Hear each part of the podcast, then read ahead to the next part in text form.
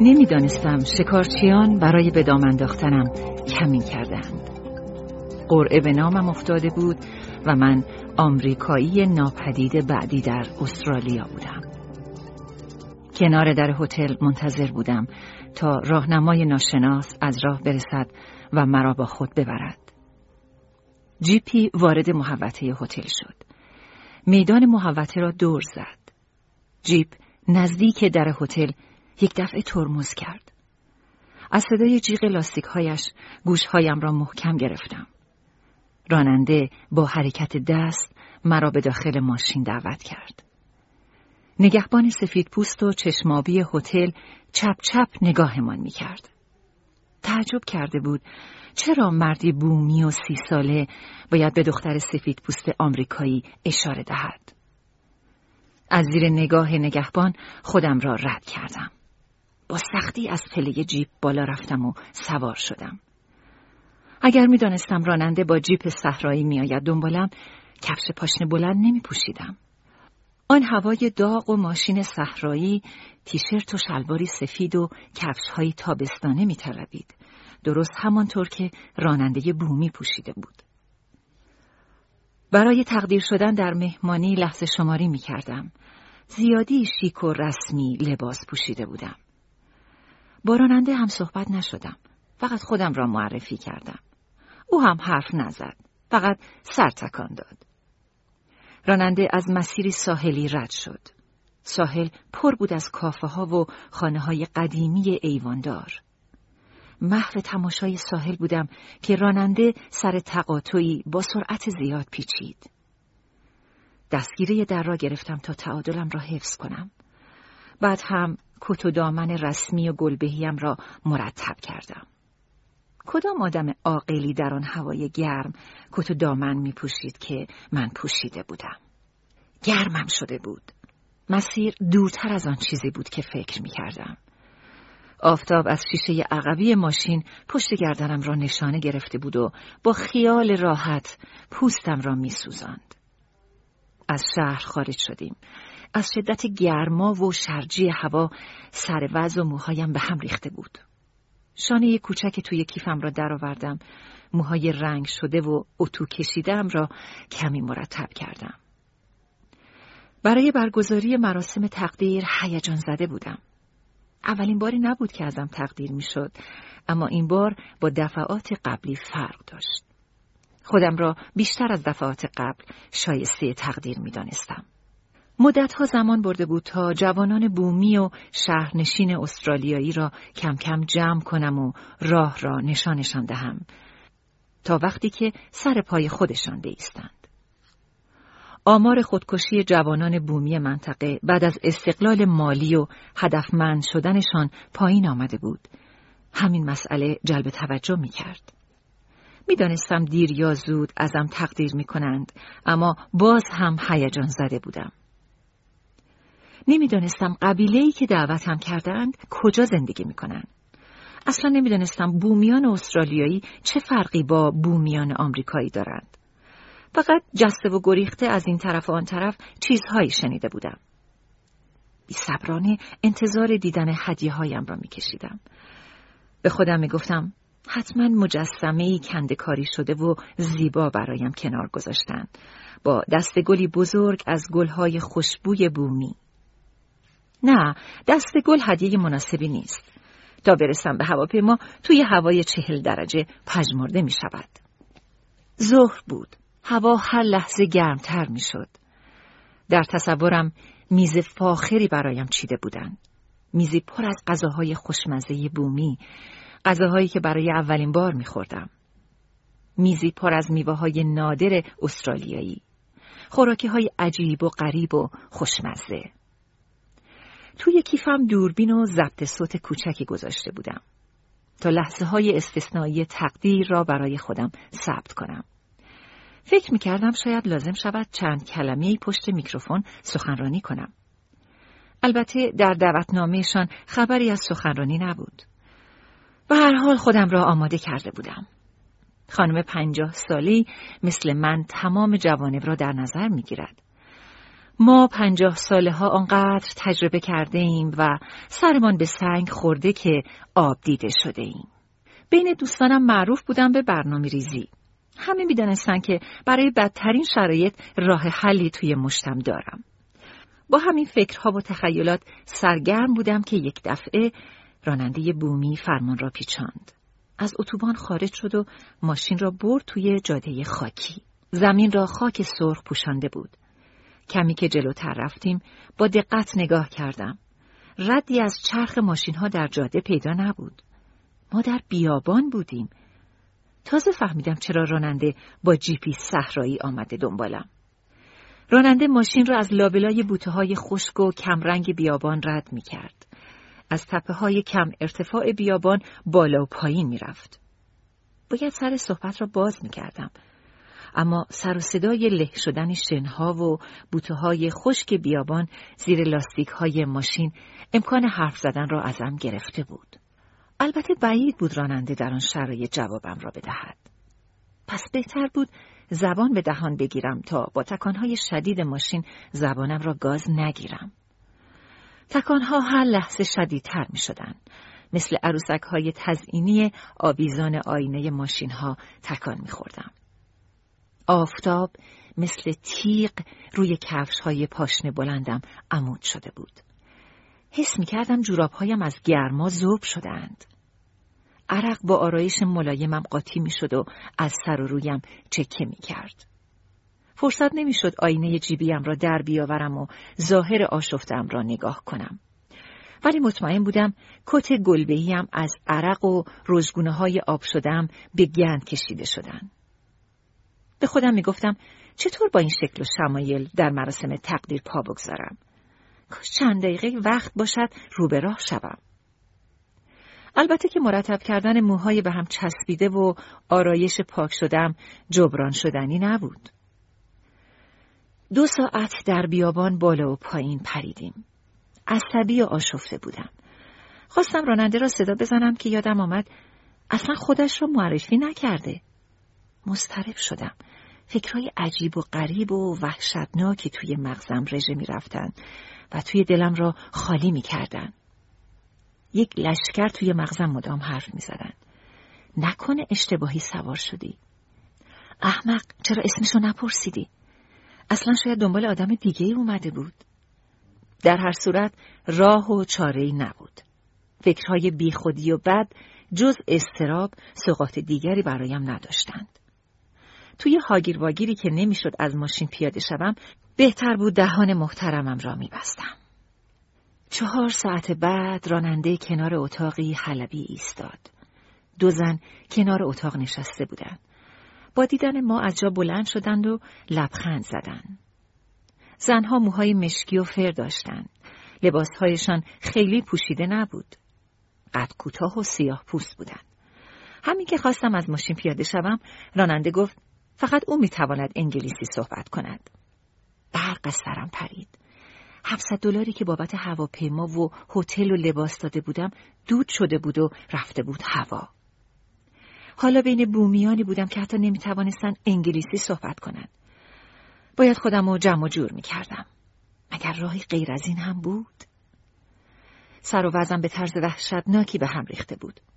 راننده ازم خواست تا قبل از رفتن به همایش پاک شوم. حرفایش نامفهوم بود. پارچه شبیه ملحفه برایم آورد. گفت لباسهایت را عوض کن. لباسی که به من داده بود شبیه لباس بومیان بود. پیشنهاد بدی نبود. به آن کت و دامن گلبهی که در گرما بوی عرق گرفته بود و از خاکهای نرم بیابان قهوه‌ای شده بود میارزید. راننده ازم خواست تا تمام گل سرا و طلا و جواهراتم را هم در بیاورم. اتاقی برای تعویز لباس نبود. پشت ردیفی از علفهای خشک و بلند پنهان شدم و لباس بومیان استرالیایی را پوشیدم. در همین فاصله راننده هم لباس بومیش را پوشیده بود. چیزی شبیه لباسی که به من داده بود. بومیان آتش برافروختن و شاخ و برگ سبز در آتش انداختند.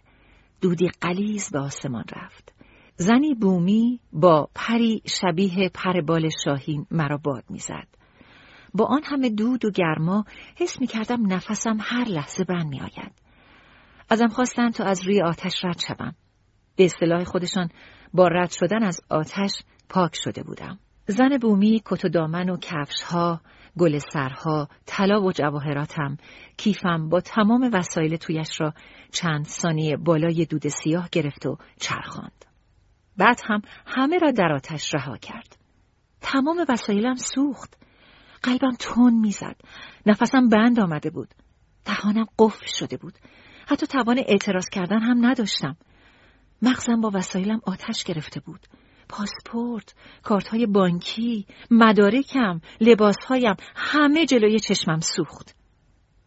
مطمئنم زن بومی اصلا نمی‌دانست کارت بانکی و مدارک چیست. تنها روزنه امیدم این بود که بلیت برگشتم را در هتل جا گذاشته بودم و چند لباس دیگر هم در هتل داشتم. مدام به خودم می‌گفتم خلق خودتو علکی خراب نکن. ارزش نداره. وقتی همایش تموم بشه آتیشم خاموش شده و خاکستر سرد شدن. راحت می‌تونی طلا و جواهرات تو از لابلای خاکستر رو برداری.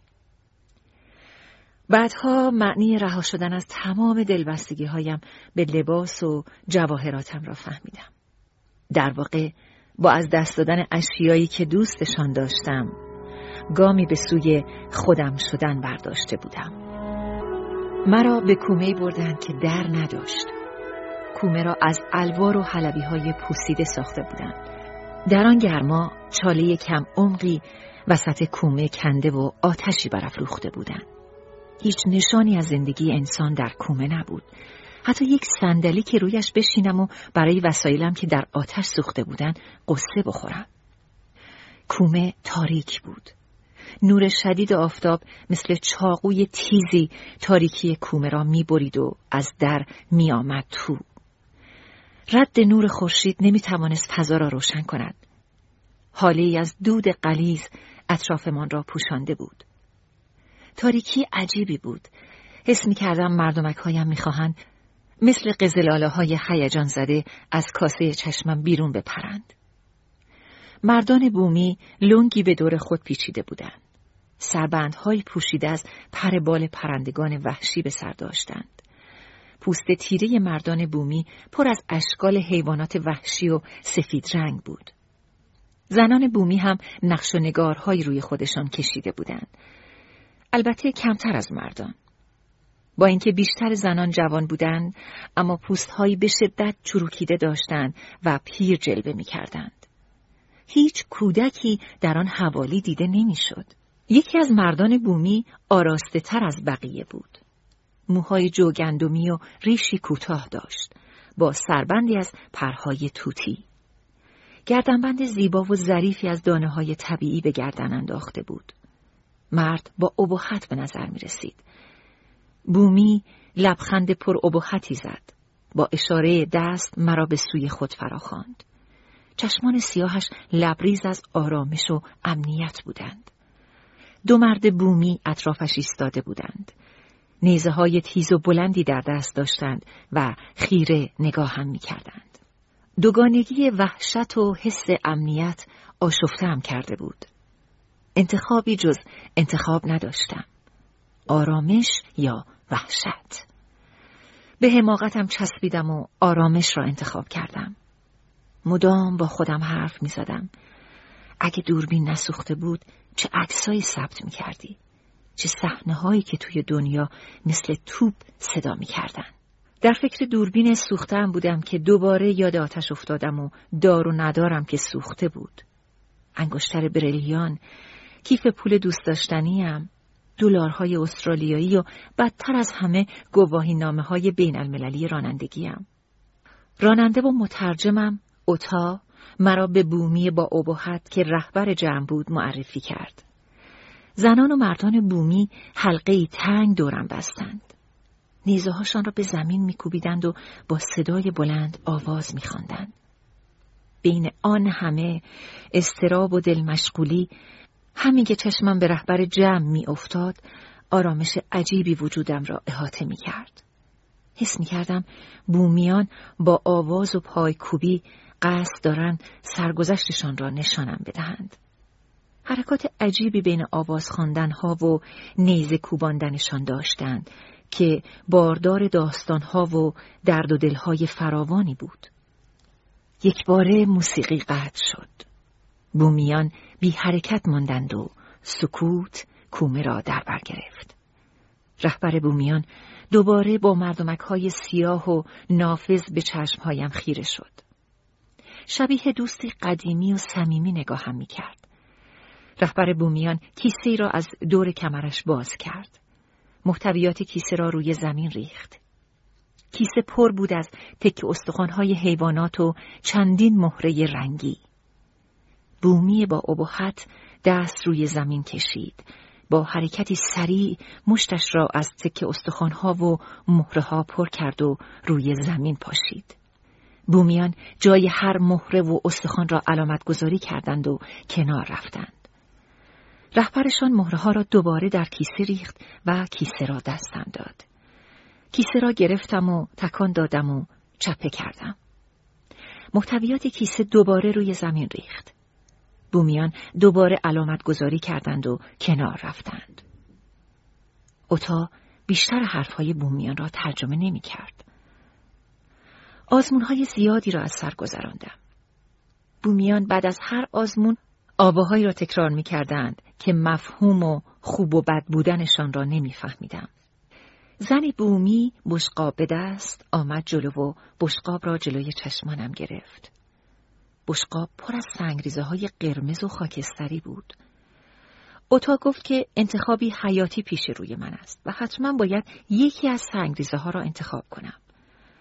همه سنگریزه ها شبیه هم بودند. در دمای پنجاه درجه تنم می لرزید.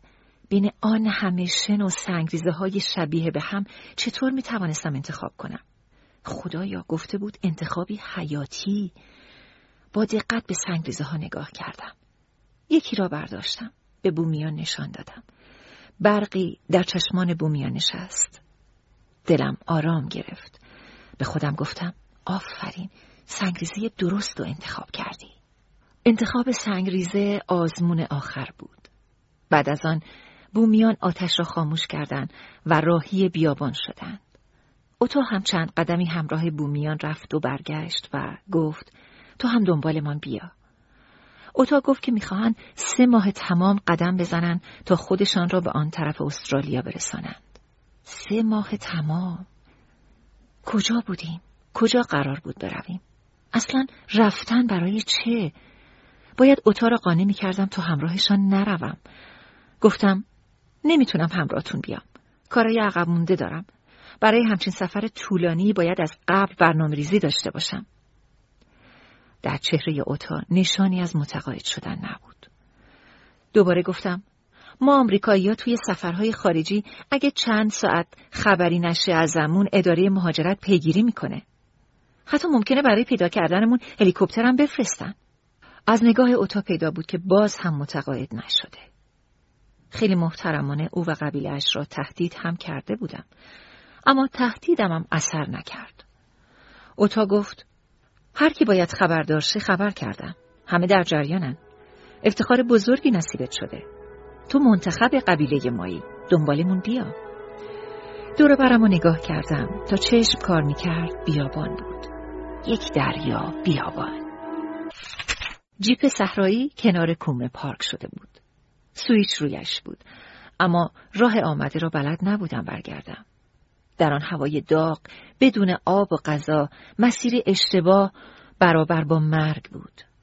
راهی پیش رویم نبود. می ترسیدم شب را در بیابان سهر کنم. بومیان هر لحظه دورتر می شدن. زمان کم بود. باید دنبالشان می رفتم. بدون اینکه دست و پایم را ببندن حس اسیر دست و پا بسته ای را داشتم که نه پای رفتن داشت و نه راه برگشتن. بدون اینکه اراده کنم سفری را آغاز کرده بودم. سفر به جایی قریب با غریبه ها زمین از خارهای شبیه خار کاکتوس پوشیده شده بود. به نوبت پاهایم را زمین میگذاشتم و لیلی می کردم اما باز هم کف پاهایم پر زخمهای کوچک و سوزنی شده بود. گاهی روی انگشتان پایم راه می‌رفتم تا زخمها کمی خشک شوند. راه طولانی بود. بدون کفش در آن بیابان با آن همه گیاه موزی و خاردار مگر می‌شد در امان بود باید پاهایم را در طبیعت رها می کردم. باید میگذاشتم زخم و خون و پوست های کنده شده به خورده مغزم برود تا همه چیز عادی شود. به کفش های پاشنه بلندم فکر می کردم که در آتش سوخته بودند. البته که آن کفش ها هم مناسب بیابان و پستی و بلندی ها نبودند. به خودم گفتم همون بهتر که سوختن. بالاخره باید عادت می کردم. هر چیز زودتر بهتر. بالاخره کف هر دو پایم را زمین گذاشتم. خارها هیجان زده و بیقرار توی پوستم فرو رفتند. پوست و گوشتم را شکافتن و خونخوار شدند. انگشتان پاهایم از خونهای خشک شده قهوه‌ای شده بودند. خون زخمهای تازه جان تازه‌ای به خونهای خشک شده می‌داد و دوباره قرمزشان می‌کرد. اوتا هر چند قدم یک بار پشت سرش را نگاه می‌کرد تا مطمئن شود هنوز هم همراهشان می‌روم.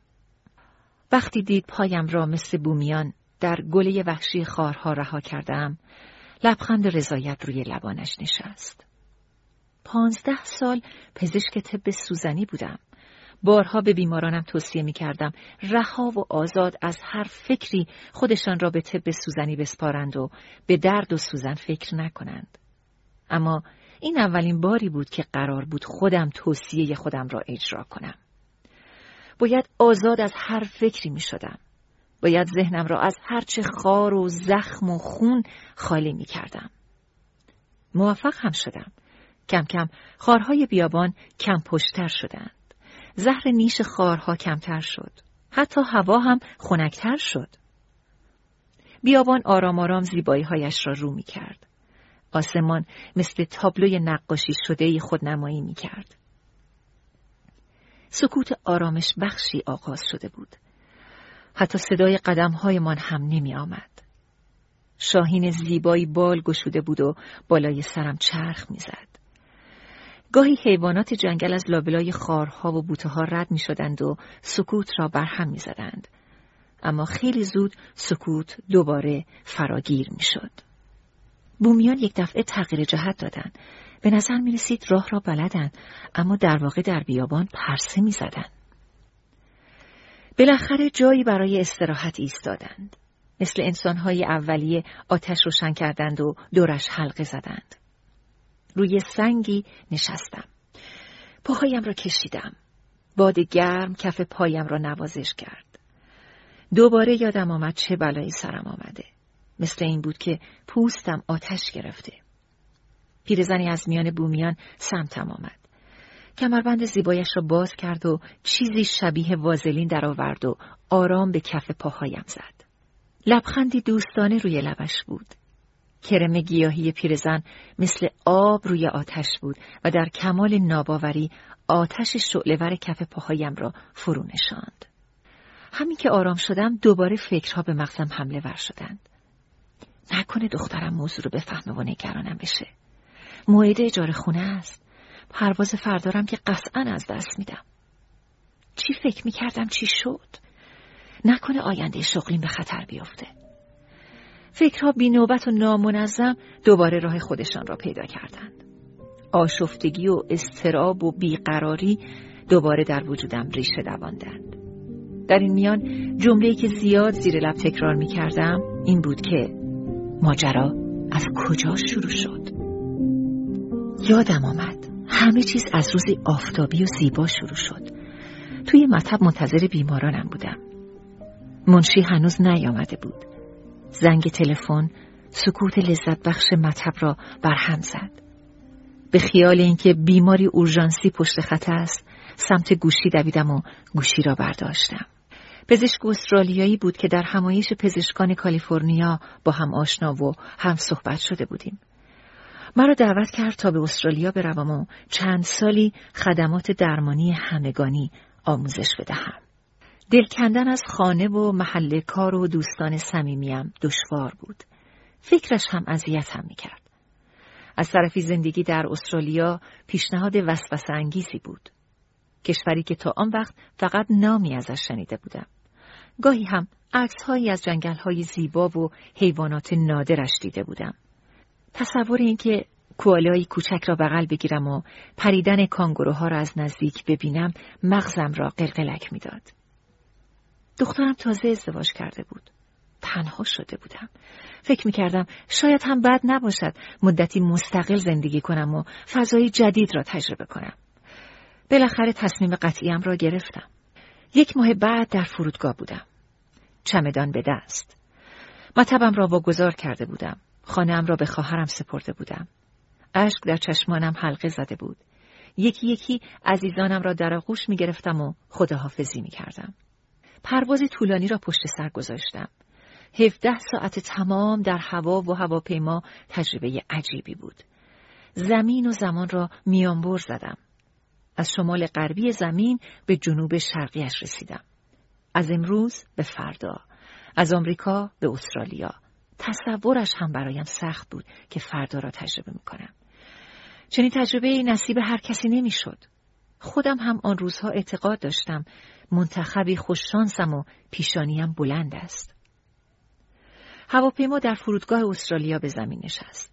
کارمندان استرالیایی تمام هواپیما را ضد عفونی کردند. استقبال خوبی نبود. توی ذوقم خورد. بعد هم مثل حشرات موزی سرتاپایمان را ضد عفونی کردند. طبیعت استرالیا شبیه آمریکا بود. دلگرم شدم. حس می کردم توی شهر خودم هستم. از فرودگاه بیرون زدم. تفاوتها یکی یکی سر از تخم بیرون آوردند. راننده تاکسی ها سمت راست ماشین هایشان نشسته بودند. درست برعکس آمریکا. دلارهای بزرگ و خوشرنگ استرالیایی از کیف پولم بیرون زده بودند. غذاهای متفاوت، هتل‌های کوچک، زمینهای بایر و کویری و کمبود بیمارستانها و خدمات درمانی باعث شد دلتنگ آمریکا شوم. استرالیا شهرهای مدرن و بزرگی هم داشت. با وسایل نقلیه عمومی سریع و مراکز خرید بزرگ اما به پای آمریکا نمی رسید. کم کم غذاهای استرالیایی به دهانم مزه کرد. خوردن نوشیدنی بدون یخ برایم قابل تحمل شد. به جای خواهش می‌کنم می‌گفتم متشکرم. عاشق لحچه پرفت و خیز مردمانش شدم. روزهای اول جا و مکان مشخصی نداشتم.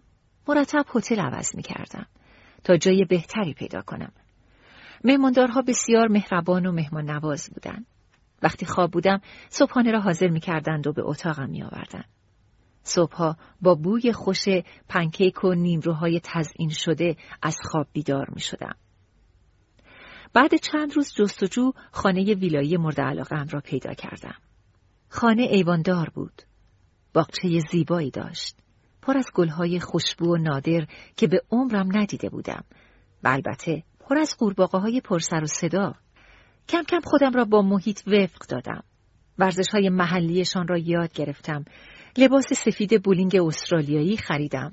تا وقتی به چشم خودم ندیدم، باورم نشد که استرالیا خشکترین قاره زمین است. برای پروژه های درمانی مدام سفر می کردم. تمام شهرها را از نزدیک دیدم. گاهی چهار پنج ساعت در راه بودیم و در این فاصله هیچ شهر و روستایی دیده نمی‌شد. استرالیایی ها عاشق طالبینی هستند. به دعوت یکی از دوستان جدیدم برای دیدن طالبینی قرار گذاشتم. تفریح خوبی بود. هرچه منتظرش ماندم نیامد. کلافه و بیحوصله در کافه قدم می زدم. مردی جلو آمد. مرد لباس سفید پوشیده بود. لاغر بود و پوست تیره ای داشت. روبروی هم پشت میز گردی نشستیم. مرد نگاهم را خواند. آنجا اولین باری بود که شنیدم انتخاب شدم. بعدش کلی حرف زد. از حرفهایش هیچی نفهمیدم. فکر می‌کردم دوست بدقلم وقت نکرده بیاید. طالبین را تنهایی فرستاده. اما از زنی حرف زده بود. از کافه و حرفهای مرد سفید پوش بدم نیامد. برای خودش تفریحی بود. فکر می‌کردم دوست استرالیایی سر کارم گذاشته یا خواسته کمی بخندد. استرالیا پر از تفریح و سرگرمی است. استرالیایی ها از هر موقعیتی تفریح می‌سازند و لبخند می‌زنند. این مهمترین فرقشان با آمریکایی هاست. مسئله آزاردهنده در استرالیا همیشه همراه هم بود. بومیانی سیاه پوست در بدترین بیابان ها زندگی می‌کردند و تبعیض رهایشان نمی‌کرد. کومه های بومیان در بدترین شورزارها و گرمترین بیابان ها بود. نه در مدرسه ها خبری از بومیان بود نه در کلیساها و ادارات بومیان ماشین های لوکس نداشتند در مرکزهای بزرگ خرید دیده نمی شدند. لباس خوب نمی پوشیدند و غذای خوب نمی خوردند. ما آمریکایی ها دست کمی از استرالیایی ها در تبعیض سیاه پوستان نداریم. جایی برای اعتراض نداشتم. حقی هم نداشتم. وقتی بارها در آمریکا همین تبعیض ها را دیده بودم و سکوت کرده بودم. از همکاران استرالیایی هم خواستم برنامه بچینیم و بومیان را در تحصیل و دین آموزش دهیم. هیچ کدام راضی نشدند. بومیان سختتر از چیزی بودند که فکر می‌کردم. زندگی در بیابانها را ترجیح می‌دادند. در مقابل آموزش مقاومت می‌کردند. دل از حلبی آبادها و کومه ها نمیکندند. دوست داشتن در کنار حیوانات وحشی و حشرات موزی روز را به شب برسانند. هیچ فراورده غذایی را دوست نداشتند. شکمشان را با میوه های عجیب و غریب و حیوانات و حشرات کباب شده سیر می کردند. تلاشم بیفایده بود. بومیان از زمان عقب بودند. به طالبینی شدیدن اعتقاد داشتند. خودشان را برتر و بهتر از دیگران می دانستند. بومیان فقیر بودند. از اطراف محل زندگیشان تغذیه می کردند. برای درمان بیماری ها گیاهان دارویی جادویی داشتند. البته زیاد درگیر بیماری نمی شدند. زندگی در بیابان آنها را در برابر ویروس ها و میکروب ها مقاوم کرده بود. مشکل اساسی فقر و آموزش بود. سعی کردم گروهی از جوانان را جمع کنم. باید از منطقه های بکر پول می ساختیم. جلسه های زیادی گذاشتم. هدفمان گیاهان دارویی بود که مطمئن بودیم مفیدند. باید گیاهان دارویی بیشتری تولید می کردیم. البته بسته‌بندی و بازاریابی هم مهم بود. قدم بعدی تغییر شکل خانه ها بود. باید کومه ها شکل خانه می گرفتند. در و پنجره دار می شدند.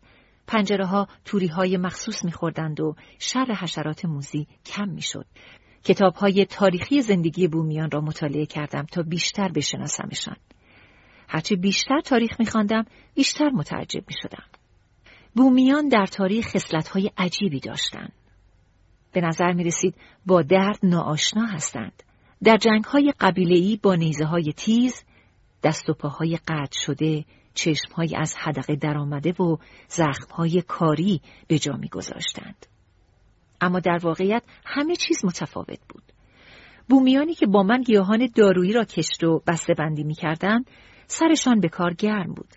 زندگی های آرام و بدور از خشونت داشتند. با کتابخان همه جا مهمترین آرزویشان همین بود که با سفید پوستان ازدواج کنند و فرزندانشان را از تبعیض نجات دهند. من در کنار جوانان بومی موفق بودم. کارمان خوب پیش می‌رفت. تعجبی نداشت کسی بخواهد از من تقدیر کند. موفقیت هایمان به چشم آمده بود. وقتی به همایش دعوت شدم، کت و دامنی گلبهی خریدم و خودم را برای سفر آماده کردم. من خودم را برای استقبالی بینظیر آماده کرده بودم. روغن گیاهی پیرزن معجزه کرد. درد زخم پاهایم آرام گرفته بود. بعد درمانهای معجزه آسا منتظر غذای گرم و خوشمزه بودم. دوباره میز نهاری که در ماشین تصور کرده بودم جلوی چشمم چیده شد. میوه های زیبا و غذاهای خوشمزه و خوشبو. پیرزنان بومی دست به کار شدند. برگ های پهن درختان را بریدند. وسط هر برگ کرمی گوشتی و بزرگ گذاشتند. برگ را مثل دلمه دور کرم پیچیدن و در آتش انداختند. در چشم هم زدنی غذا آماده شده بود. همان زیافتی که بارها تصور کرده بودم. زیافت کرم و برگ. گرسنه بودم. غیر از دلمه کرم هم چیز دیگری پیدا نمی‌شد. پیرزنها دلمه ها را از آتش بیرون آوردند. برگ ها را باز کردند. از آن کرم های گوشتی بزرگ چیزی باقی نمانده بود. در هر برگ تکه برشته بود که اصلا شبیه کرم نبود. چاره ای نداشتم. خوردم. خوشمزه بود. از بس گرسنه بودم زهر هم میخوردم. ولی کرم به دهانم مزه کرد. شب خوش گذشت. بومیان شعر و آواز خواندند. پای کوبی کردند، قصه تعریف کردند و لبخند زدند. آنها صادقانه مرا دوست داشتند. اوتا حرفهای غریبه توی کافه را تکرار کرد. من انتخاب شده بودم به عنوان اولین سفید پوستی که بومیان به رویش لبخند می‌زنند. می‌خواستند قدردانی کنند با کمترین امکانات.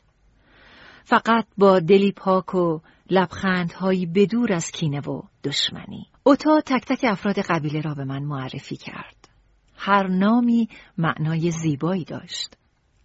قبلا شنیده بودم که بومیان برای کودکانشان نام انتخاب می کنند و وقتی کودک بالغ شد نامی نیکو برای خودش انتخاب می کند. هر بومی ممکن است بارها نام خودش را تغییر دهد و نام جدیدی انتخاب کند. همانجا اتاو و بومیان اسمی برایم انتخاب کردند و همزمان اسمم را به زبان آوردند. گمگشته. نام جدیدم گمگشته بود. توی آن حال و هوا و گمگشتگی محض گمگشته بهترین اسم انتخابی بود. اسمم را دوست داشتم. بعد مراسم انتخاب اسم ظرفی را پر آب کردند. سنگ های داغ توی آتش را درآوردند و توی ظرف انداختند. کم کم آب جوشید. برگ هایی در آب جوشیده انداختند. چای مطبوع درست کردند. عجب چای خوشتم و خوشبویی بود. بعد نوشیدن چای پوستی از سگ وحشی استرالیایی برایم آوردند. قاعدتا باید پوست را زیر پایم میگذاشتم و میخوابیدم. ولی پوست را کشیدم روی بدنم. پوست فاصله بین من و حشرات بزرگ و موزی بیابان شد. گرچه حدس می زدم زمین هم پر از مار و خزنده های خطرناک باشد. چاره نبود. همین که آن همه آدم روی زمین خوابیده بودند آرامم می کرد. حس می کردم بومیان از پوست تیرهشان نوری ساته می کنند و مارها و انکبوتها را می تارانند. تازه داشتم معنای زندگی قبیله ای را می فهمیدم. در قبیله بومی ها ترس، خطر، سختی، غذا، هر چیزی که فکرش را بکنید تقسیم می شود. همیشه دلشان به هم گرم است. ناخداگاه دلم گرم شده بود به لبخندهای گاه و بیگاهشان. صبح آفتاب نزده همه بیدار بودند. از اتاق خواستم برگردیم، سوار جیب شویم و خودمان را به پرواز برگشت برسانیم. کف پاهایم تکه تکه شده بودند. با آن همه پمادی که پیرزن برایم زده بود باز هم بعید می‌دانستم ادامه راه را با پای پیاده بروم. اوتا گفت روزهای خوبی در پیش داریم. بعد هم مشغول جمعآوری وسایل شد. آفتاب آرام آرام قرمز و بنفش و نارنجی از دل کویر بیرون آمد. بومیان رو به خورشید ایستادند تعظیم کردند آواز خواندند و پایکوبی کردند. بعد بار و بندیل بستند. دوباره راهی شدند. ظهر هوا بسیار گرم می شد بومیان صبح زود را می افتادند ظهر که اوج گرما بود در سایه گیاهان و علفهای وحشی می نشستند دوباره نزدیک غروب حرکت می کردند بومیان به تکه تکه طبیعت احترام می گذاشتند. آنها با آواز خواندن در مسیر از گیاهان و حیوانات تشکر می کردند. شاید برای همین بود که مارهای سمی و اقربها و انکبوتها آرام از کنار بومیان میگذشتند. طبیعت صدای آواز بومیان را دوست داشت. حیوانات پیام تشکرشان را میفهمیدند. گاهی بومیان سکوت می‌کردند. با آسمان خیره می‌شدند. اوتا می‌گفت آواز طبیعت را گوش می‌دهند. طبیعت منتظر گذر زمان نمیماند. زود پاسخ تشکر بومیان را با به هم زدن برگ ها، آواز پرندگان و تابش ملایم آفتاب می‌داد. آب در بیابان محدود بود. هیچ کس به اندازه من آب نمی‌خورد. بدن همه با طبیعت خشک و کم آب عادت داشت. هرگاه بومیان تشنه می شدن، سر به زمین می گذاشتند. صدای آب را از زیر زمین می شنیدند. گویی آب صدای نیاز و تشنگیشان را میشنید. بعد دست روی خاک میکشیدند. نیهای بلندشان را در خاک فرو می بردند. آب را می مکیدند و مشکهایشان را پر آب می کردند. هیچ وقت تمام آب منطقه ای را نمی نوشیدند. سهم حیوانات را همیشه کنار می گذاشتند. حتی تمام گیاهان خوراکی را نمیچیدند. تعدادی را برای تکثیر باقی میگذاشتند. حتی اگر گرسنه بودند. هرچه جلوتر می رفتیم از گمگشتگی هم کمتر می شد. آنچه از بومیان در تاریخ خوانده بودم هیچ کدام درست نبود. مگر می شود انسانهای لطیفی همچون بومیان را وحشی نامید. درست برعکس انسان هرچه از طبیعت دورتر شود هرچه شهرش بزرگتر شود بیشتر آسمان و هوا و گیاه و حیوانات را قلع و غم می کند. من در گمگشتگیم تازه فهمیدم چقدر در حق طبیعت وحشی بودم. گمگشتگی مرا آرام آرام اهلی می کرد. راهی باز شده بود تا به اصل انسانیتم برگردم. غذای هر وعده خودش نمایان می‌شد قبل اینکه بومیان دنبالش بگردند. هر چیزی که وقت گرسنگی می‌دیدیم میخوردیم. کانگورو، اسب وحشی، مار، حشرات، پرندگان فرقی نداشت. در وعده قورباغه ها از زیر خاک نمناکی پیدا شدند. کبابشان کردیم. مزه سینه مرغ می‌دادند. نمی‌دانم. شاید هم با تغییر ناگهانی خورد و خوراک زائقه ام را از دست داده بودم. راستش دیگر درست یادم نمی آمد استیک چه مزه بود و مرغ بریان چه رنگ و بویی داشت. دیگر به هیچ کدام از حواس پنجگانه هم اطمینان نداشتم. بومیان در بوییدن دیدن، چشیدن، لمس کردن و شنیدن چند قدم از من جلوتر بودند. حس می کردم طبیعت انتخابشان می کند. رامشان می شود و هرچه بخواهند و اراده کنند دو دستی تقدیمشان می کند. روزها پشت سر هم می گذشتند. حساب تاریخ و روزهای هفته از دستم در رفته بود. دیگر امیدی به برگشتن و نشستن در جیپ صحرایی نداشتم. مثل بره رامی دنبالشان راه افتاده بودم. گاهی هوا گرم و غیرقابل تحمل می شد. حس می کردم زیر شنها آتش روشن کردند. بومیان راحت قدم بر می داشتن. پوست من هم کم کم می سوخت. بعد مدتی پوست پایم همچون بومیان خشک و زخیم شد. دیگر خار در پایم فرو نمی رفت. کف پایم نمی سوخت. گاهی یادم می رفت که کفش ندارم. طبیعت سخت لایه زخیمی از پوستم را کفش کرده بود و به پایم پوشانده بود. هرچی بیشتر میگذشت حواس پنجگانم قوی تر می شد. چشمهایم تیز شده بود. راحت مورچه را روی ریگ ها می دیدم. پایم را بلند می کردم و قدمم را آن طرفتر می گذاشتم تا آسیبی نبینند. بیابان محیط عجیبی بود. خبری از تورم و پسنداز نبود. کسی به آینده فکر نمی کرد. دل با پس فردا نبود. بومیان نه اطلاعات بهداشتی و پزشکی داشتند و نه زخم معده، فشار خون بالا، سرطان، حساسیت های فصلی و پوستی. هر شب و روزی که سپری می کردم پر از آموخته هایی بود که مرا با طبیعت آشتی می‌داد. اختلاف دمای شب و روز بیابان زیاد بود. شبهای سردی را پشت سر می گذاشتیم. گاهی آنقدر سرد می‌شد که حس می کردم یخ می‌زنیم و میمیریم. بومیان در شبهای سرد بیابان گودالی میکندند و با چوبهای زخیم آتش برمیافروختند. چوبها کم کم زغال می شدند. بعد بومیان چاله را با سنگریزه ها و شنهای نرم بیابان پر می کردند. حرارت از زیر زمین به شنها گرمای دلپذیری می‌داد. همه در کنار گودال پر شده دراز میکشیدیم و به دور از سرمای بیابان میخوابیدیم. باورم شده بود که گمگشته بیش نیستم. گمگشته ای که بومیان دستم را گرفته بودند و کمکم می‌کردند در آن برهوت خودم را پیدا کنم. شب دیگری به صبح رسید. زنان قبیله ساقه های گیاهان را آسیاب کردند. آرد ساقه ها را با آب مخلوط کردند و آنها را پختند. صبحانه خوشبو و خوشمزهی بود. طبق معمول رو به خورشید ایستادیم و دعا خواندیم.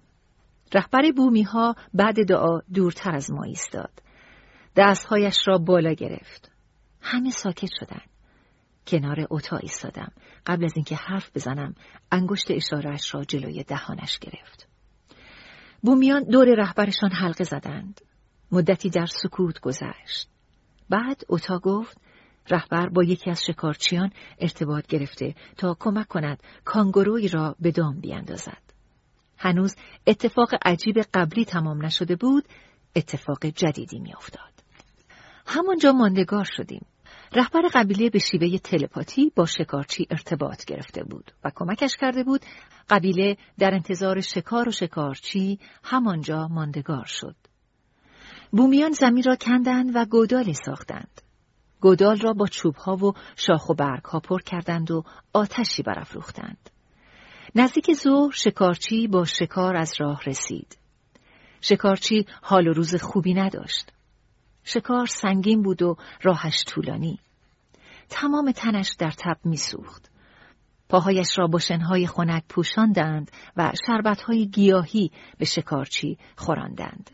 علم پزشکی دهانش باز میماند از درمانهای ابداعیشان.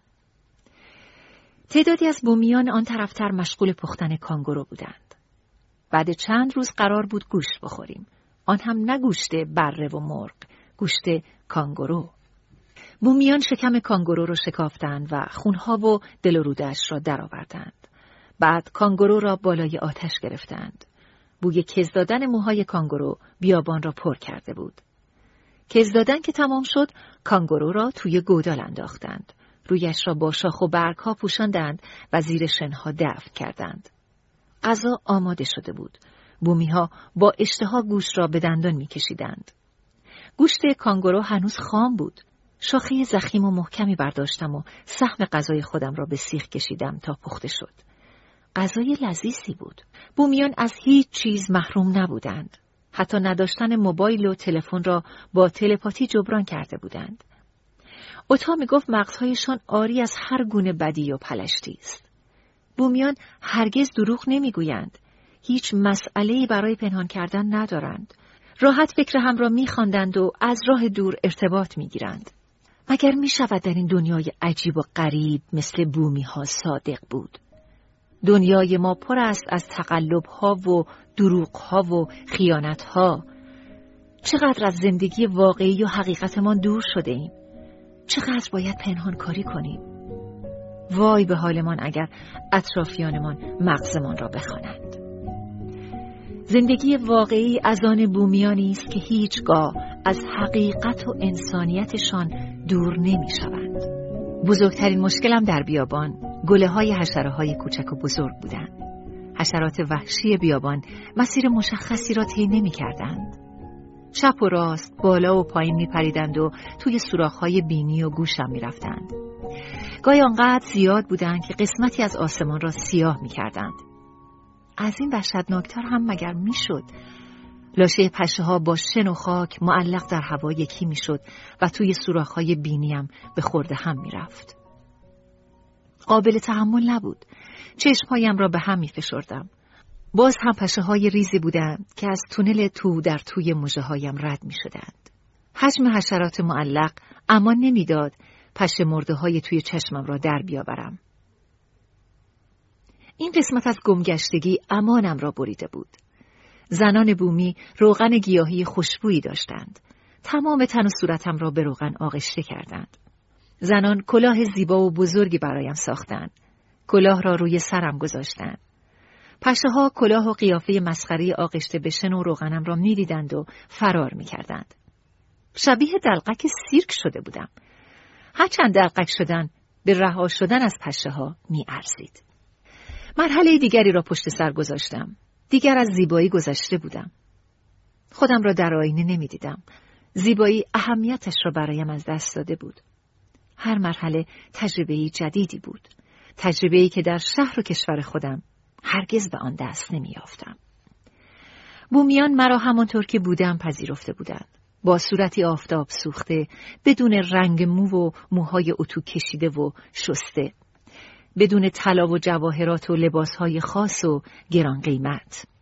کنار بومیان زنی منحصر به فرد و منتخب بودم. از بومیان آموختم حقیقت انسانها از هر زیبایی زیباتر است. روز به روز هوا گرمتر می شد. هرچه جلوتر می رفتیم پوشش گیاهی کمتر می شد. فقط خارها توان مقابله با گرمای تیز خورشید را داشتند. خورشید عمود و بیرحم میتابید. خارها در حقیقت تاولهایی بودند که از زمین خشک بیابان بیرون می‌زدند. شبهای سرد را با سوختن خارها و سوخت حیوانات گرم می کردیم. من عضوی از قبیله شده بودم. باید کمک می کردم. تا پال جمع کنه موفقی بودم. حس مفید بودن داشتم. همین کافی بود. در آمریکا در نقش پزشک و محققی موفق هیچگاه چنین حس رضایتی را تجربه نکرده بودم. دوستانم، دخترم، همکارانم تصورش را هم نمی کردن در چنین وضعیتی هستم. بومیان در بدترین شرایط زندگی می کردن. از زندگی لذت می بردند و لبخند می زدند. در یکی از روزهای گرم دختر نوجوانی گلهای ریز و زرد بیابان را جمع کرد. آنها را به هم گره زد و گردنبند زیبایی بافت. گردنبند زرد روی پوست تیره دختر از هر جواهری درخشانتر بود. آن جواهر طبیعی تمام طول روز و شب درخشید. صبح روز بعد که بیدار شدیم گلهای زرد گردنبند پژمرده شده بودند. دختر گردنبند را به دامان طبیعت برگرداند. عمر آن جواهر همینقدر کوتاه بود. بومیان وابستگی و دلبستگی و تملک را تجربه نمی کردند. هرچه از طبیعت می گرفتند زود بر می گرداندند. اصلا نمی دانستند ارزش مالی یعنی چه؟ برعکس ما انسانهای بظاهر مدرن که بر هر چیزی قدر و قیمتی می‌گذاریم. حتی گاهی روی محبتهای دیگران هم بارکد می‌زنیم تا یادمان باشد بیشتر از آن تلافی نکنیم. بعد گذران هر آزمایش به خودم می‌گفتم چه خوب که انتخاب شدم. با وجود تمام کاسته ها و نبود وسایل رفاهی و آب و برق زندگی بومیان مدرنتر از زندگی در آمریکا بود. آنها دقیقا راهی را می‌رفتند که روانشناسان سالهاست پیشنهاد می کنند. گذشتن از تعلقات و زندگی در لحظه. در ادامه راه به گوری رسیدیم. صلیب چوبی پوسیدهی بالای گور نصب شده بود. بومیان شاخ و برگهای پوسیده اطراف گور را مرتب کردند. صلیب پوسیده را درآوردند. صلیب جدیدی ساختند و روی گور نصب کردند. به اوتا گفتم گور کیه؟ مطمئن بودم گور بومیان نیست. صلیب نشانه دین مسیح بود و همین مرا متعجب می کرد. اوتا گفت گور یکی از آدمای شماست. ما نمی‌دونیم چطور فوت کرده و چرا اینجا دفن شده ولی همه ادیان برامون محترمن. بومیان دور گور حلقه زدند، دعا خواندند، احترام گذاشتند و به راه خود ادامه دادند. فکرم مشغول شده بود. تمام طول راه به خودم می‌گفتم تو هم می‌تونی اینطوری باشی. می‌تونی به هر دین و نژادی احترام بذاری و براشون آرزوی خیر کنی. بعدم جواب خودم رو می‌دادم. معلومه که نه. یادم آمد که در آمریکا چقدر سرخ پوستان و سیاه پوستان از تبعیضهای نژادی رنج می‌برند. مسلما امثال من باعث چنین رنجهایی هستیم. ما تحمل تفاوتهای ظاهری را نداریم چه برسد به تفاوتهای فکری و مذهبی. به آزادگی و طبع بلند بومیان قبطه میخوردم. از غذاهای ساده، گوشتهای کبابی و میوه های خام خسته شده بودم. دلم غذای جدید می‌خواست. کلی فکر کردم. ید طولایی در پختن غذاهای من درآوردی داشتم. بچه ها بارها از غذاهای ابتکاری هم خورده بودند و خوششان آمده بود. تصمیم گرفتم با هرچه داشتیم سس بپزم و گوشتهای کبابی شب را تویش بغلتانم. بومیان هیچ ظرف و قابلمه ای نداشتند. به زحمت و با کمک بومی خیاط از پوست شکار قابلمه ای ساختیم. کمی از پی شکار در قابلمه انداختم. پی که آب شد، نمک، فلفل و چند گیاه خوشبوی بیابانی را هم اضافه کردم. سس آنقدر روی آتش ماند تا غلیظ شد. گوشتهای کباب شده را با حوصله در سس غلتاندم. بومیان برای اولین بار کباب شکار را با سس خوردند. گل از گلشان شکفت. لبخند روی لبهایشان نشست و برق توی چشمهایشان افتاد. خستگی چند ماه بیابانگردی از تنم درآمد. بعد شام از تک تکشان خواستم نظرشان را بگویند. با اینکه سس را دوست داشتند حرفای عجیبی زدند. می‌گفتند چرا باید حقیقت غذا را با سس بپوشانیم؟ خب ما عادت کرده ایم. حقیقت ها را پس بزک دوزک های بیدلیل گم می کنیم. ساعتها وقت می‌گذاریم تا کیک های خوشمزه را با خامه بپوشانیم. هیچ وقت هم خامه از کیک خوشمزه تر نمی شود. ما هم عوض نمی‌شویم و باز هم کیک ها را زیر خامه و شکلات و گل های گران قیمت پنهان می‌کنیم. یاد جشن های تولدمان افتادم. از بومیان پرسیدم شما هم مثل ما جشن تولد می‌گیرین؟ هر بار با جوابهایشان قافلگیر می شدم. پرسیدند کی جشن تولد می‌گیرید؟ گفتم خب هر سال که بزرگتر میشیم روزی که به دنیا اومدیم و جشن می‌گیریم. بومیان مراسم جالبتری داشتن و البته عاقلانه تر و واقعی تر آنها گفتن ما فقط برای پیشرفت های من جشن می‌گیریم. هر روزی که کار جدیدی یاد بگیریم یا اینکه وقتی انسانی بهتر از قبل شده باشیم. کنار بومیان با این همه تحصیلات و پژوهش حس کودکی نوپا را داشتم. بعد هر قدمی که برمی داشتم تعادلم به هم می‌خورد. اطلاعات پزشکی هم در بیابان به کار نمی آمد. بومیان خودشان پزشک و متخصص خودشان بودند. برای هر دردی از گیاهان بیابان بهره می بردند. حتی شکستگی ها را با روغنهای گیاهی التیام می بخشیدند.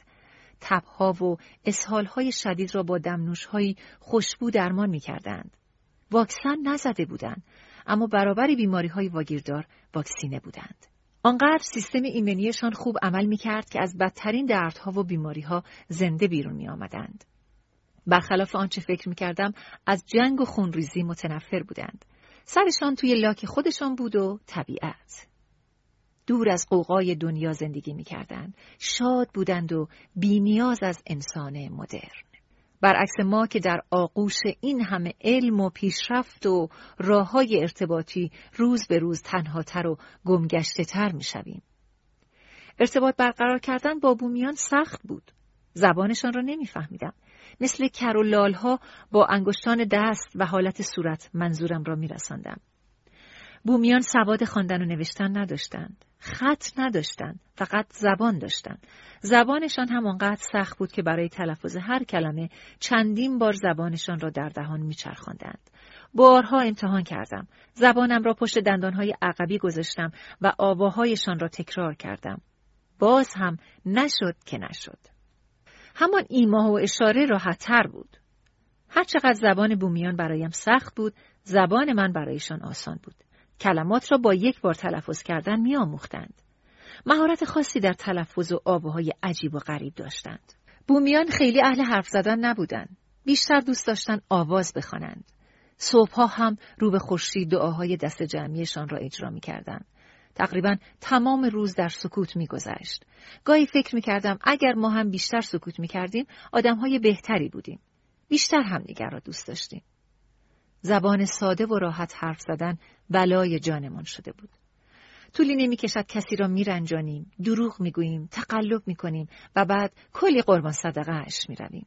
بومیان آنقدر بیشیله پیله بودند که فکر هم را میخواندند. نیاز نبود زیاد حرف بزنند. همین که به چشمهای یکدیگر ظلم می‌زدند ارتباط می‌گرفتند. ساده بودند و دانه های دلشان پیدا بود. همینطور که در بیابان قدم می‌زدیم تعدادی سگ دنبالمان می‌کردند. اوتا می‌گفت اسمشان دینگو است. بار اولی بود که دینگو می‌دیدم.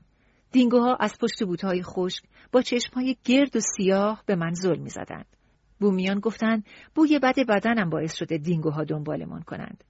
دینگوها دنبال گوشت فاسد شده بودند که قبیله با خود حمل می کرد. هر آن ممکن بود حمله کنند و گوشت فاسد شده بدنم را شکار کنند. طبیعی بود در آن آفتاب داغ و خاک و شنهای روان بوی بدی گرفته بودم. آب هم برای شستشو نبود. دستمال کاغذی و کرم ضد عرقم هم در آتش سوخته بود. خب چه باید می‌کردم؟ بومیان مشکل مرا نداشتند. می‌گفتند بدنم سمی است و به خاطر مواد سمی بوی بد می‌گیرد. هر مشکلی در قبیله با چاله کندن حل می‌شد. حتی برای رفع بوی بد بدن. چاله را طبق معمول کندند. توی چاله دراز کشیدم. رویم خاک ریختند و محترمانه دفنم کردند. فقط سرم بیرون بود. دو ساعت زیر شنها و خاکهای بیابان ماندم. صورتم را خورشید میسوزاند اما بدنم زیر شنها یخ کرده بود. بعد از دو ساعت که جنازم را از خاک بیرون کشیدند بویی نمی‌دادم. تمام آن بوهای سمی جذب زمین و شنهای خنک شده بود. زمین مرا پاک کرده بود. آری از هر بوی نامطبوعی راه را ادامه دادم. روزها یکی پس از دیگری میگذشتند. فصل باران نزدیک می‌شد. آسمان رنگ عوض می کرد. گاهی ابری بود و گاهی آبی. باد ابرها را از روی خورشید رد می کرد. خورشید چشمک می‌زد. کف پایم پینه بسته بود. بوستم از خشکی هوا ترک خورده بود. گاهی بدون اینکه حس کنم از لای ترک ها خون می آمد. پینه پاهایم حکم کفش های رنگارنگ اتاقم را داشتند. دلم برای تک تکشان تنگ شده بود، مخصوصا برای کفش های ورزشی سفیدم. پاهایم بیشتر شبیه سوم حیوانات بودند تا پای آدمی زاد. جا کفشی کمد اتاق خواب جلوی چشمم رژه می رفت که یک دفعه یکی از بومیان از بالای تپهی سقوط کرد. او کاشف بزرگ سنگ بود. تازه این مقام را گرفته بود. پیدا کردن سنگ های قیمتی برایش مثل آب خوردن بود. اوتا می گفت بومیان تازگی ها ارزش سنگ های قیمتی را فهمیدند. آنها را به سفید بوستان می دهند و پولش را می گیرند. پول را هم صرف افرادی از قبیله می کنند که برای تحصیل و آموزش به شهرها می روند. حالا کاشف بزرگ سنگ های قیمتی سقوط کرده بود. بعد سقوط کاشف شنها و خاکهای تپه مثل سیل به حرکت درآمدند. تپه از هم پاشید. بومیان سمت کاشف دویدند. پای کاشف شکسته بود. خون از لای استخوان شکستش فواره می‌زد. خون زمین را قرمز کرده بود. کاشف چشمهایش را به هم میفشرد. چطور درد وحشتناک شکستن استخوان را تحمل می کرد؟ بالای سرش ایستادم تا مراحل درمان بومیان را ببینم. پزشک بومی کنار کاشف نشست. دستش را بالای استخوان شکسته گرفت. انگشتانش را آرام حرکت داد. یک بند انگشت فاصله بین زخم کاشف و دست پزشک بود. کم کم از فشار چشمهای کاشف کم شد. نمی‌دانستم دردش کمتر شده یا تحملش بیشتر. پزشک با مغز کاشف ارتباط گرفته بود. کاشف که آرام شد پزشک دستش را بلند کرد. بعد هم با استخوان شکسته حرف زد. دو بومی دیگر آمدند و با پزشک دعا خواندند. پزشک بومی با چشمهای سیاه و نافذ گفت این اتفاق افتاد تا مراحل شفا را از نزدیک ببینی. با آن همه اطلاعات پزشکی باورم نمی‌شد ارتباط ذهنی پزشک و کاشف درد استخوان را متوقف کند. بومیان از استخوان خواستند آرام بگیرد. استخوان هم پاسخشان را داد و درد را فراموش کرد. تمام عمر برای بیمارانم دارو و طب سوزنی تجویز کرده بودم در حالی که درمانهای ساده تر و سریعتری هم هست. بدون بخیه و گچ و آتل درمان کاشف سنگ تمام شد. تمام مراحل درمان را با دقت نگاه کرده بودم. شب بومیان یکی یکی و به نوبت سر کاشف سنگ را روی پایشان گذاشتند و نوازشش کردند. آنها از هیچ فرصتی برای انتقال حس خوب دریغ نمی کردند. برعکس ما که برای گفتن یه دوستت دارم ساعتها حساب و کتاب می‌کنیم. بومیان از خونهای لخته شده خمیری درست کردند و زخم کاشف را بستند. صبح روز بعد کاشف همراه ما و با پای پیاده راه افتاد. فقط کمی میلنگید. همین. تنها درمان زخمش فقط همان خونهای لخته شده بود. از آنتیبیوتیک و مسکن هم خبری نبود. یک هفته بعد زخم هم کاملا خوب شده بود و اثری هم از کبودی و تورم دیده نمی‌شد. استخوان درست و به جا جوش خورده بود. معجزه‌ای رخ داده بود. کاشف خیلی خوب راه می‌رفت. بومیان به ابدیت روح معتقد بودند. می‌گفتند رنج ها هم تا زمانی که التیام نیابند در دنیا باقی میمانند. رنجی که التیام نیابد آنقدر در دنیا چرخ می‌زند تا همه را گرفتار کند برای همین به کمک صداقت و محبت و طبیعت رنجها را برطرف می کردند. مرحله شفادهی تمام شد. بعد از گذر از هر آزمایش حس می کردم بزرگتر و فرزانه تر شدم. همکاری، همیاری و همدردی بومیان فوقالعاده بود. تماشای زندگی جمعیشان مرا به وجد می آورد.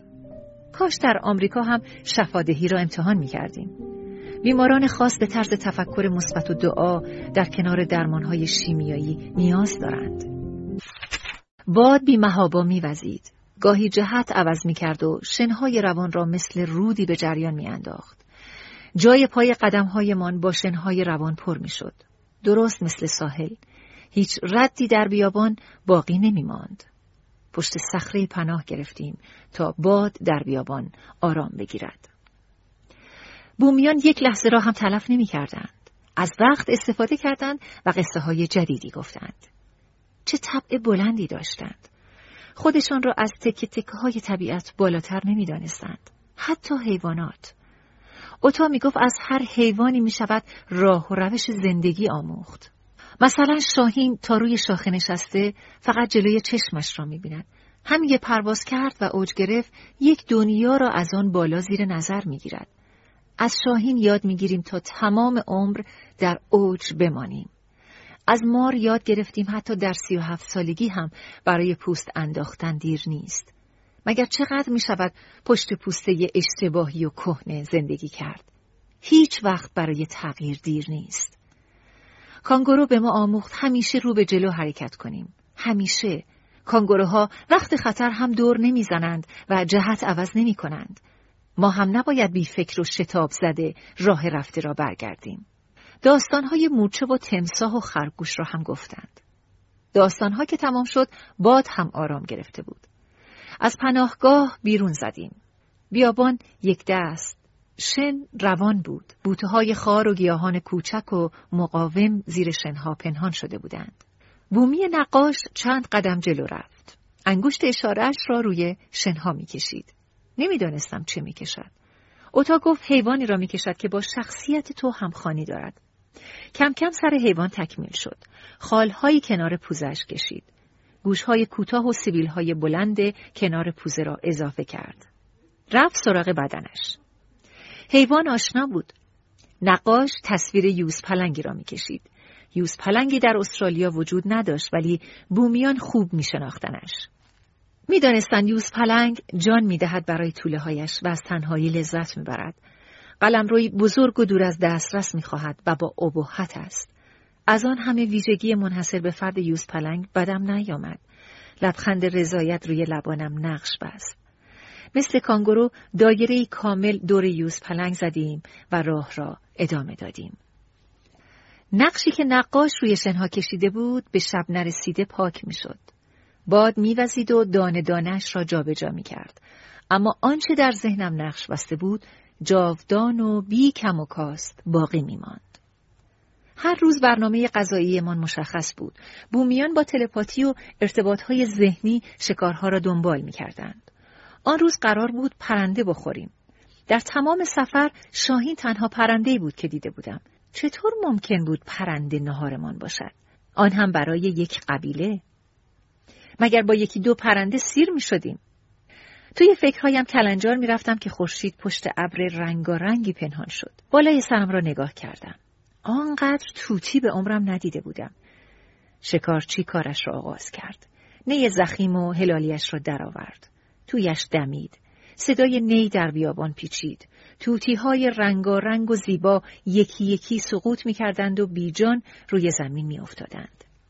خوش ترین شام عمرم را در بیابان خوردم. بعد شام بومیان پرهای زیبای توتی ها را روی کلاهایشان و سربندهایشان زدند. قبیله با پرهای توتی رنگ تازه‌ای به خود گرفت.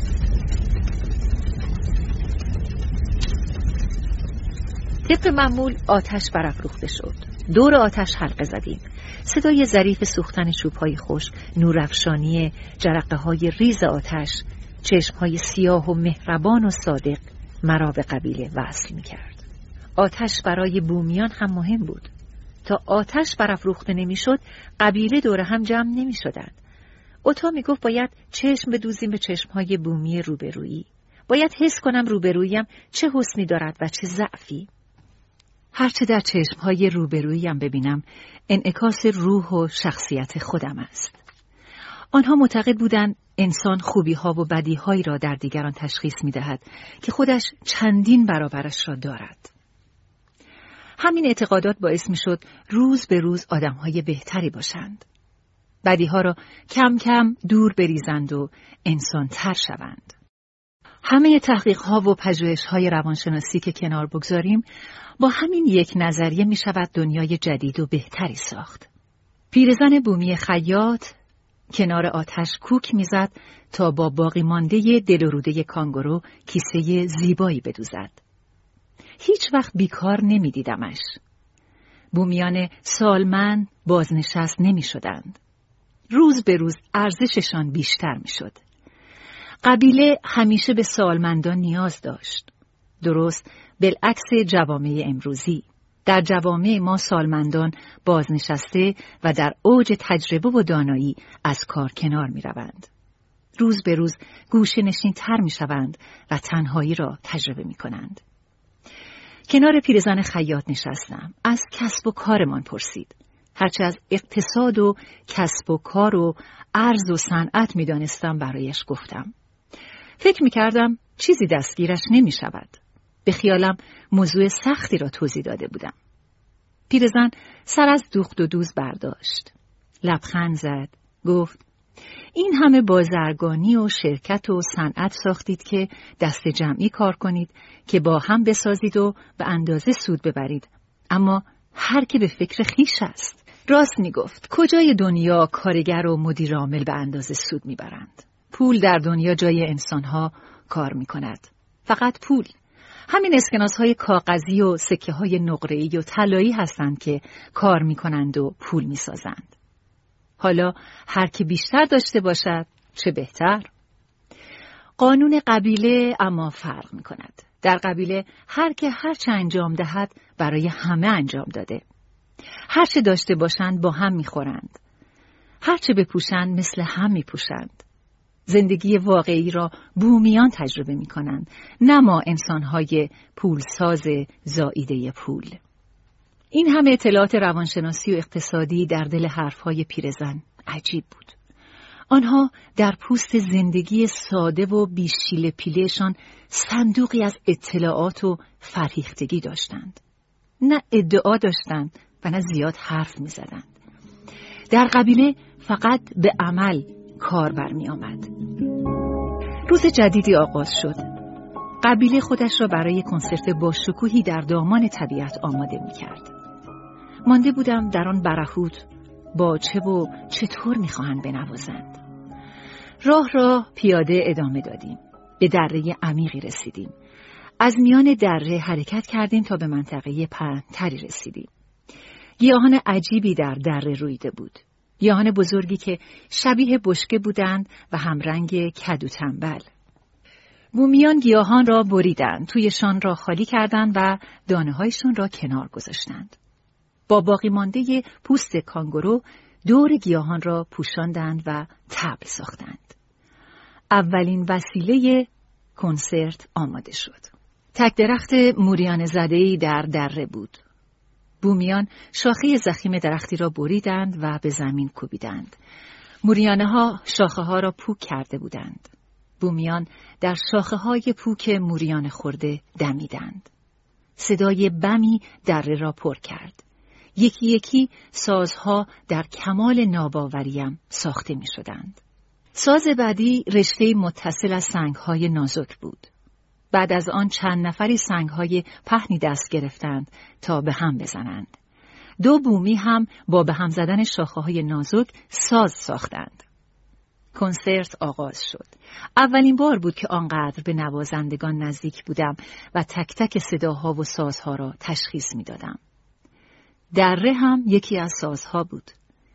صدای تمام سازها را می گرفت. به خورد سنگها و شنها می‌داد و منعکس می کرد. با شکوه ترین کنسرت عمرم را تماشا کردم و شنیدم. سازها به کنار آواهای سخت و نابی که بومیان به زبان می آوردند مرا از زمین کنده بود. آواهایی که نسل به نسل و از هزاران سال پیش به بومیان ارث رسیده بود.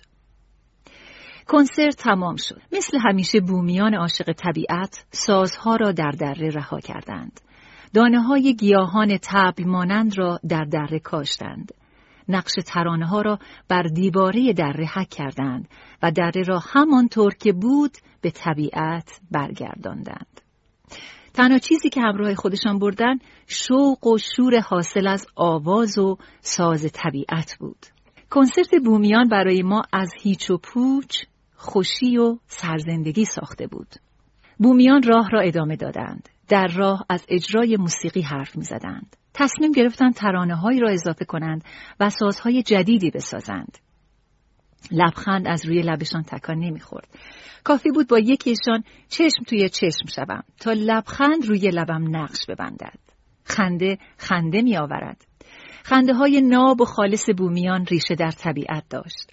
همانطور که خودشان در طبیعت ریشه دوانده بودند. هوا رو به خنک شدن بود. هر روز صبح رو به شرق می ایستادیم. آواز می خاندیم. از طبیعت حس می گرفتیم. سپیده که سر می زد را می افتادیم. در قبیله فرصت برای همه بود تا مستعد شوند. هر کس رشته ای را که دوست داشت دنبال می کرد. بومی ها آزادانه آرزو می کردند. رویا می بافتند. رویا برایشان سایه از موفقیت بود. آینده مثل روز در رویاهایشان پیدا بود. گاهی حتی به هم کمک می‌کردند تا رویاهایشان را پیدا کنند. قبیله در بدترین حوادث هم آشفته نمی‌شد. بومی ها به طبیعت و خالقش اطمینان داشتند. هر اتفاقی را هرچند سخت با لبخند و پشتگار پشت سر میگذاشتند. معمولا ما در خواب رویا می‌بینیم اما بومیان در بیداری هم رویا می‌دیدند. خواب فقط برای استراحت و گرفتن نیروی تازه بود. اوتا می گفت شما در خواب رویا می بینید و بعد هم همهش را فراموش می کنید. راست می گفت. هرچه فکر کردم رویاهایم را به خاطر نیاوردم. زندگی صنعتی و بیروهمان جایی برای رویا نگذاشته بود. گاهی رویا دیدن در خواب رویای من است. شب شد. پوست مخصوص را پرت کردم. دستهایم را جمع کردم و زانوهایم را بغل گرفتم. تعبیر کننده رویاهای قبیله ظرف آبی به من داد. کمی از آب را خوردم. باقیش هم را بایست بعد از بیدار شدن میخوردم. می‌گفت آب کمک می‌کند رویاهایت را بهتر به یاد بیاوری.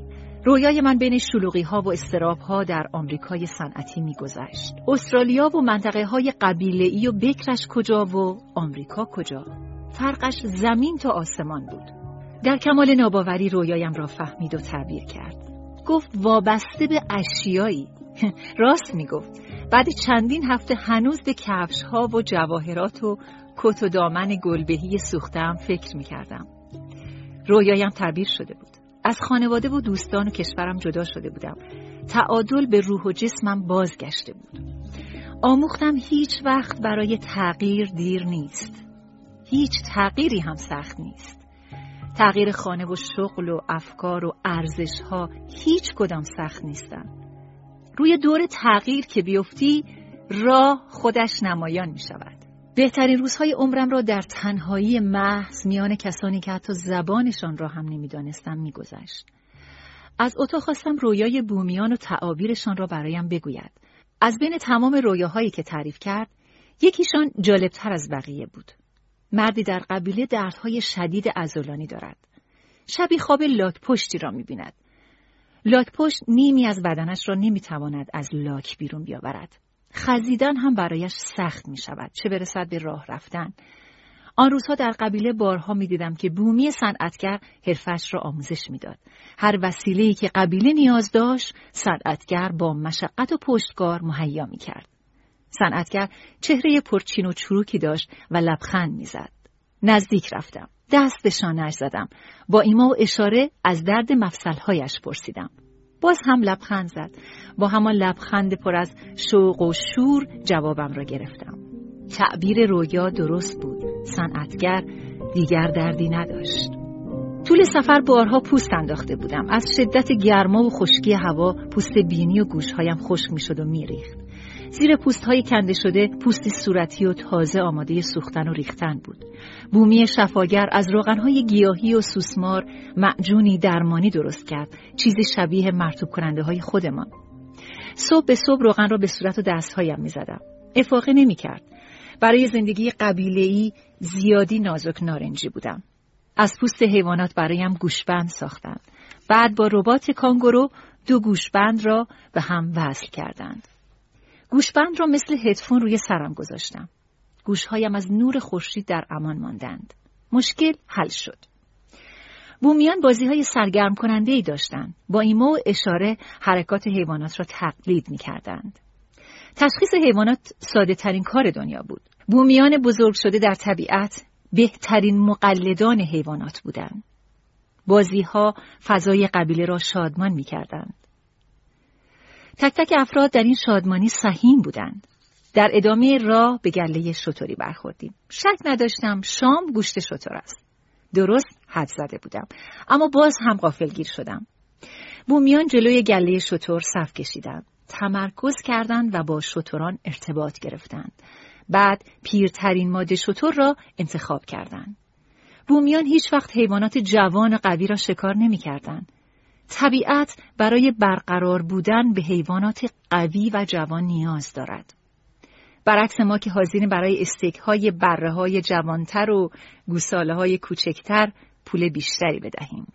بومیان مقداری از گوشت شطور را کباب کردند و خوردند. باقی گوشت را هم برش دادند و روی شاخه‌های درخت خشک کردند. گوشت شطور را بدون هیچ ماده شیمیایی یا نگهدارنده ذخیره کردند. هوا بهتر شده بود اما باز هم نزدیک ظهر گرم بود. این خاصیت بیابان است. شبهای سرد و ظهرهای گرم.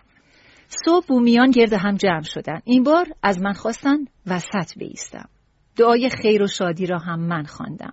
نمی‌دانستم چه اتفاقی پیش رو دارم. بیان که بدانم روز موعود فرا رسیده بود. رهبر گروه شده بودم. هدایت قبیله به عهدهام بود. جلوتر از قبیله ایستادم. پیاده روی آغاز شد. انتخاب راه با من بود. باید از طبیعت و خورشید برای پیدا کردن راه کمک می گرفتم. پیدا کردن غذا و جای خواب برای قبیله و هزار وظیفه دیگر هم بود. تمام اینها را فقط دیده بودم. حتی قبلش امتحان نکرده بودم. از قبیله خواستم مثل قبل عقب بیستم. مطمئن بودم از پسش بر نمی آیم. هنوز درک بدون حرف زدن را درک نکرده بودم. هزار راه نرفته پیش رویم بود. بومیان معتقد بودن وقتش فرا رسیده. دیگر من رهبر گروه بودم. این شطوری بود که دم خانه همه میخوابید.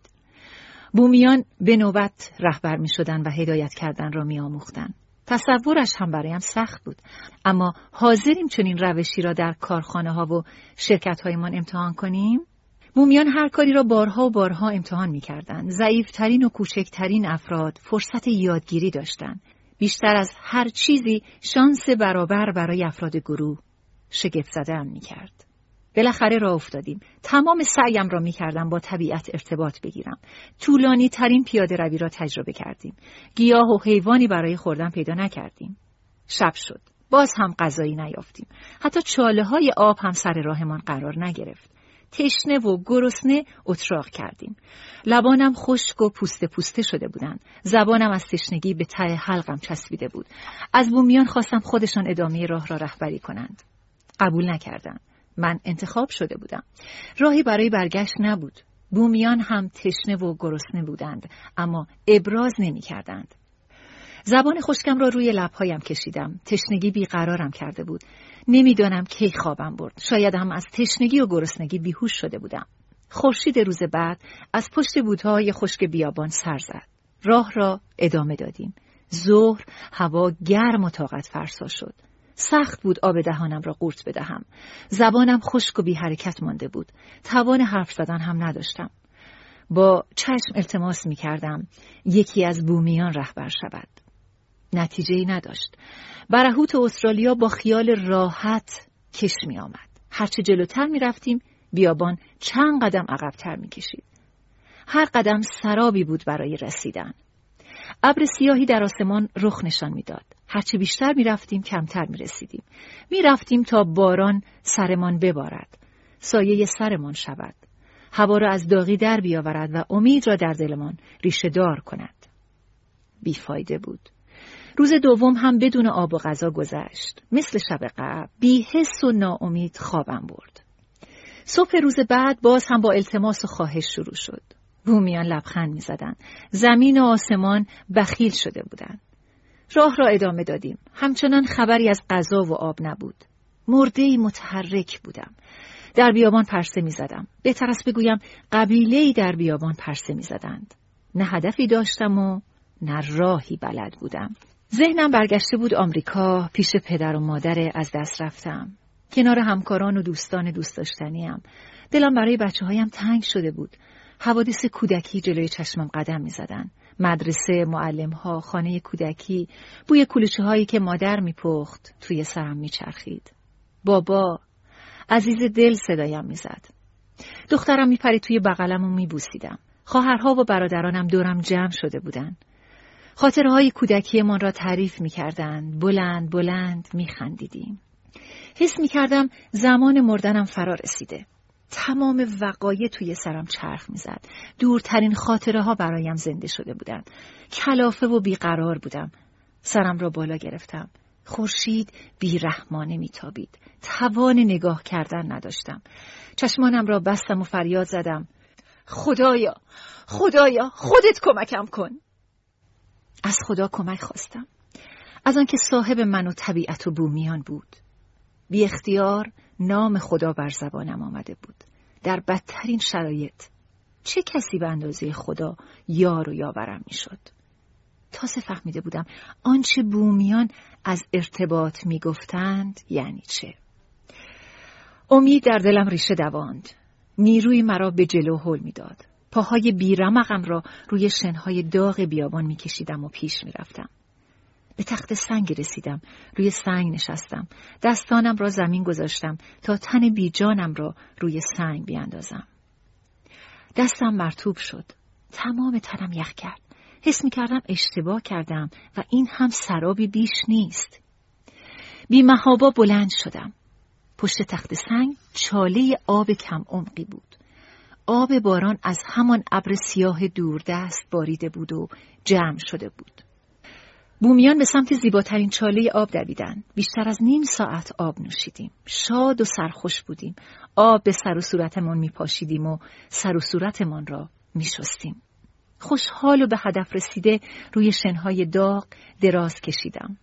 زیر لب می گفتم خدایا ممنونم ممنونم چشمانم را بسته بودم و لبخند می زدم. یک دفعه صدای شادی بومیان بلند شد. بزرگترین تمساهی که به عمرم دیده بودم از میان بوته های خشک بیرون آمده بود. بومی شکارچی کارش را آغاز کرد. سختترین آزمایش را پشت سر گذاشتم. آموختم در سختترین شرایط فقط خداست که کمکم می کند. جهان پر از نعمت و سرشار از محبت و خوبی است. کافی است از خدا بخواهیم. کافی است صاحب طبیعت را صدا بزنیم. حساب روزها و ماها از دستم در رفته بود. حتی حساب فصلها. انگار در استرالیا فصل عوض نمی‌شد. گاهی گرم بود، گاهی گرمتر. هیچ وقت خیلی سرد و برفی نمی‌شد. حس می کردم وقت کریسمس شده. مردم را تصور می کردم که لباس نو و هدیه می خرند. مغازه ها ویترین های جدید و متنوع میچینند. شور و شوقی در بازارها و مراکز خرید به پا شده. زندگی قبیله‌ای بهترین روش زندگی بود. بومیان روزهای خاص و همیشگی برای عید و تعطیلی نداشتند. هرگاه یکی از بومیان استعدادش شکوفا می‌شد روز عید و جشن و شادی بود. بومیان نمی‌دانستند چه روز و سالی به دنیا آمدند تقویم و خط نداشتند. مهم نبود چند سالشان شده. روز تولدشان را جشن نمی گرفتن. روز تولد بومیان روز شکوفایی و بهتر شدنشان بود. در ادامه راه به قاری رسیدیم. هنوز داخل قار را ندیده بودم. اتا و بومی درمانگر مرا کنار قار بردن.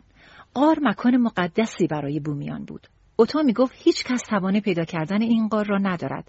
من هم باید سوگن می خوردم تا مکان قار را به کسی نگویم. بماند که نمی‌دانستم در کدام قسمت استرالیا ایستادم اولین بار بود بومیان جایی را ملک خود می‌دانستند سوگند خوردم بومی شفاگر ظرفی را جلوی چشمانم گرفت در ظرف مایه قرمزی بود بومیان رنگ قرمز را نشانه استخوان و اعصاب و خون و بافت می‌دانستند مایه قرمز نشانه چهار عنصر سازنده بدن بود. دستها و صورتم را به مایه قرمز آغشته کردم. سر و صورتم رنگ خون شد. مرا داخل قار راه دادند. قار بکر و زیبایی بود. دیوارها و سقف با آویزهایی تزئین شده بود. بومیان مجسمه های سنگی و دستساز را روی تاقچه ها چیده بودند. گوشه قار باغچه کوچکی بود. روزنه ای توی سقف نور را به باغچه میرساند. انگار خواب می‌دیدم. باغچه در قار. مگر می‌شد؟ آب قطره قطره بر سنگ های صاف و سیقل قار می چکید. صدای ریز و منظم آرامش را در قار می پاشید. آرامش بخشترین مکانی بود که تجربه می کردم. قار اتاقی شبیه موزه داشت. بومیان هرچه از پیشینیان داشتند آنجا جمع کرده بودند. در قسمتی از موزه عکس هایی چسبانده بودند. عکس هایی که بومیان از سفر به دنیای مدرن با خود آورده بودند. تصاویری از غذاهای تزئین شده، ماشین ها، هواپیما، تلویزیون. بومیان در قار کارگاه پارچه بافی داشتند. از پشم و موی حیوانات پارچه می بافتند. به قبیله های دیگر می فروختند. قار تقریبا روشن بود. روزنهای از سقف قار نور را به دیوارها می پاشیدند. باقی اتاقها و شکافها را هم با مشعلهای روشن کرده بودند. دهانم از تعجب باز مانده بود. هرچه دیده بودم یک طرف، قار هم طرف دیگر. قار پرستشگاه بومیان نبود. بومیان شب و روز را دعا میخواندند و عبادت می‌کردند. طبیعت بهترین پرستشگاهشان به حساب می آمد. در واقع قار مکانی بود برای حدس تاریخ و پیشینهشان. بومیان مجسمه های سنگی زیادی ساخته بودند. مجسمه های متفاوت، کوتاه و بلند. هر کدام معنا و مفهومی داشتند. بومیان به تفاوت‌های جسمی اهمیت نمی‌دادند. بهترین و بدترین در قبیله معنا نداشت. هر کس با خودش رقابت می‌کرد. بومیان سعی می‌کردند بهترین خودشان باشند. همین. بومیان آماده جشن با شکوهی می شدند. خاک و شنهای قرمز و زرد را رقیق کردند. بومی نقاش با قلموی چوبی روی بدن بومیان نقشهای حیوانات وحشی را کشید. بومی خیاط برایم لباسی از پر پرندگان شکاری آماده کرده بود. لباس را پوشیدم. من در جشن نقش پرنده را داشتم که به سراسر دنیا سفر می کرد و پیامآور بومیان به تمام دنیا بود. کم کم از گمگشتگی بیرون می آمدم و خودم را پیدا می کردم. رهبرشان جلو آمد و گفت دیری نمی پاید که دنیا را ترک می کنیم و اثری از قبیله امان باقی نمی ماند. ما همیشه طبیعت را دوست داشته ایم و در بقایش کوشیده ایم. تو منتخب بودی تا شیوه زندگی ما را از نزدیک ببینی. مردم به طبیعت آسیب رساندهاند، روحش را دزدیدند و هر روز در بیشتر ویران شدنش با هم رقابت می کنند. ما درست زندگی کردن را به تو آموختیم. قبل اینکه دنیا نابود شود به سهم خودت تلاش کن طبیعت اسیر دست انسان را نجات دهی. تازه فهمیده بودم چرا من چرا باید آن همه راه می‌رفتم و روزها و شبای سخت را تجربه می کردم. تازه فهمیده بودم ما گمگشته های همیشگی چه روزها و شبها و ساعتهایی را از دست داده ایم. چند بار زیر باران خیس شده ایم بدون اینکه سرما بخوریم چقدر زیر نور آفتاب مانده ایم بدون اینکه گرما زده و آفتاب سوخته شویم اصلا می توانیم غذاهای طبیعی بخوریم گاهی نوزادانمان را هم از همان لحظات اولیه به شیر خشک عادت می دهیم گوشت و پوست و خونمان مصنوعی است ما گمگشته ها دنیا را در همان ساختمان های کوچک و سیمانیمان می بینیم همین است که روز به روز جنگل های بیشتری را بیابان می کنیم. ما از همدیگر می ترسیم. زندان و دادگاه داریم. گاهی حق را زیر پا می گذاریم. در زندگی ای همه یک رنگ بودند. لباس مشابه می پوشیدن. دست یکدیگر را در سختی ها می فشردن. راستی آخرین باری که تکه از زمین را نجات داده ایم کی بوده؟ آخرین باری که به غریبه ها لبخند زدیم آخرین باری که از باران و نور خورشید نترسیده ایم کی بوده؟ چند صبح رو به خورشید دعا خوانده ایم؟ یادمان بوده از آب و آتش و خاک و باد تشکر کنیم؟ در واقع ما همگی گمگشته تاریخ و حقیقتیم. گذشته من را انکار کرده ایم تا به ساختمان های بتونی و خشم و فرار از حقیقت برسیم. باد میوزید های سیاه یک در میان قرمز و نارنجی شده بودند. کنار ها دراز کشیدم. بعد چند روز سخت سرم را روی زیرانداز گذاشتم و به خواب عمیقی فرو رفتم. بومیان تقویمی طبیعی ساخته بودند. سقف قار را تراشیده بودند. نور از روزنه های سقف قار می آمد رو. نور آفتاب فقط یک بار در سال به روزنه ها مستقیم می تابید. همان موقع می شد شروع سال نو. بومیان سواد خواندن و نوشتن نداشتند. اصلا خط نداشتند. مجبور بودند با نقاشی تاریخ را ثبت کنند. تمام در و دیوار قار را نقاشی کرده بودند. تک تک تولدها و مرگها، حوادث مهم تاریخی، سیاسی و اقتصادی همه بر دیوارها حک شده بود. ثبت تاریخ و اتفاقات را نگهبان زمان به عهده داشت. نگهبان زمان بهترین حافظه را داشت. از اتاق پرسیدم چطور وقایع را ثبت می کنید؟ نه رسانه ای دارید و نه رفت و آمدی. اتاق گفت هر سال چند بومی را به شهر میفرستیم تا از اتفاقات خبر بیاورند. قبلا جوانها را میفرستادیم. گاهی جوانها با دیدن یک ماشین و خوردن یک بستنی جا می‌زدند و در شهر ماندگار می‌شدند. از آن به بعد سال خوردگان را فرستادیم. سال خوردگان مطمئنتر بودند و خوددارتر. با دقت نقاشی ها را نگاه کردم. طول کشید تا سال و روز تولدم را بیابم. من و قوی سیاه متولد یک روز بودیم. قوی سیاه بزرگ قبیله بود و با ابهت. اوتا می گفت شباهت های زیادی داریم. به دیدن قوی سیاه رفتم. در اولین نگاه حس کردم بهترین دوستم را دیدم. ساعتها با هم حرف زدیم. بعد هم به استقبال جشن رنگ رفتیم. بومیان استاد نقاشی و ساخت رنگهای طبیعی بودند. با گچ و آب و روغن سوسمار رنگ سفید ساختند. رنگ را در قیفی از پوست درخت ریختند. قیف را به من دادند. به شیوه خودشان قیف را روی زبانم فشار دادم. مقداری از رنگ روی زبانم ریخت. بدمزه نبود. دستم را روی دیوار گذاشتم و رنگ را رویش فوت کردم. رنگ روی دستم و دیوار پاشید. دستم را برداشتم. نقش دستم روی دیوار قار مانده بود. حالا طرح دست من هم جزئی از تاریخ شده بود. بومیان نقش دست مرا به یادگار نگه می داشتند. حس غرور می کردم. انگار که تابلوی بزرگی از من در میدان اصلی شهر نصب کرده باشند.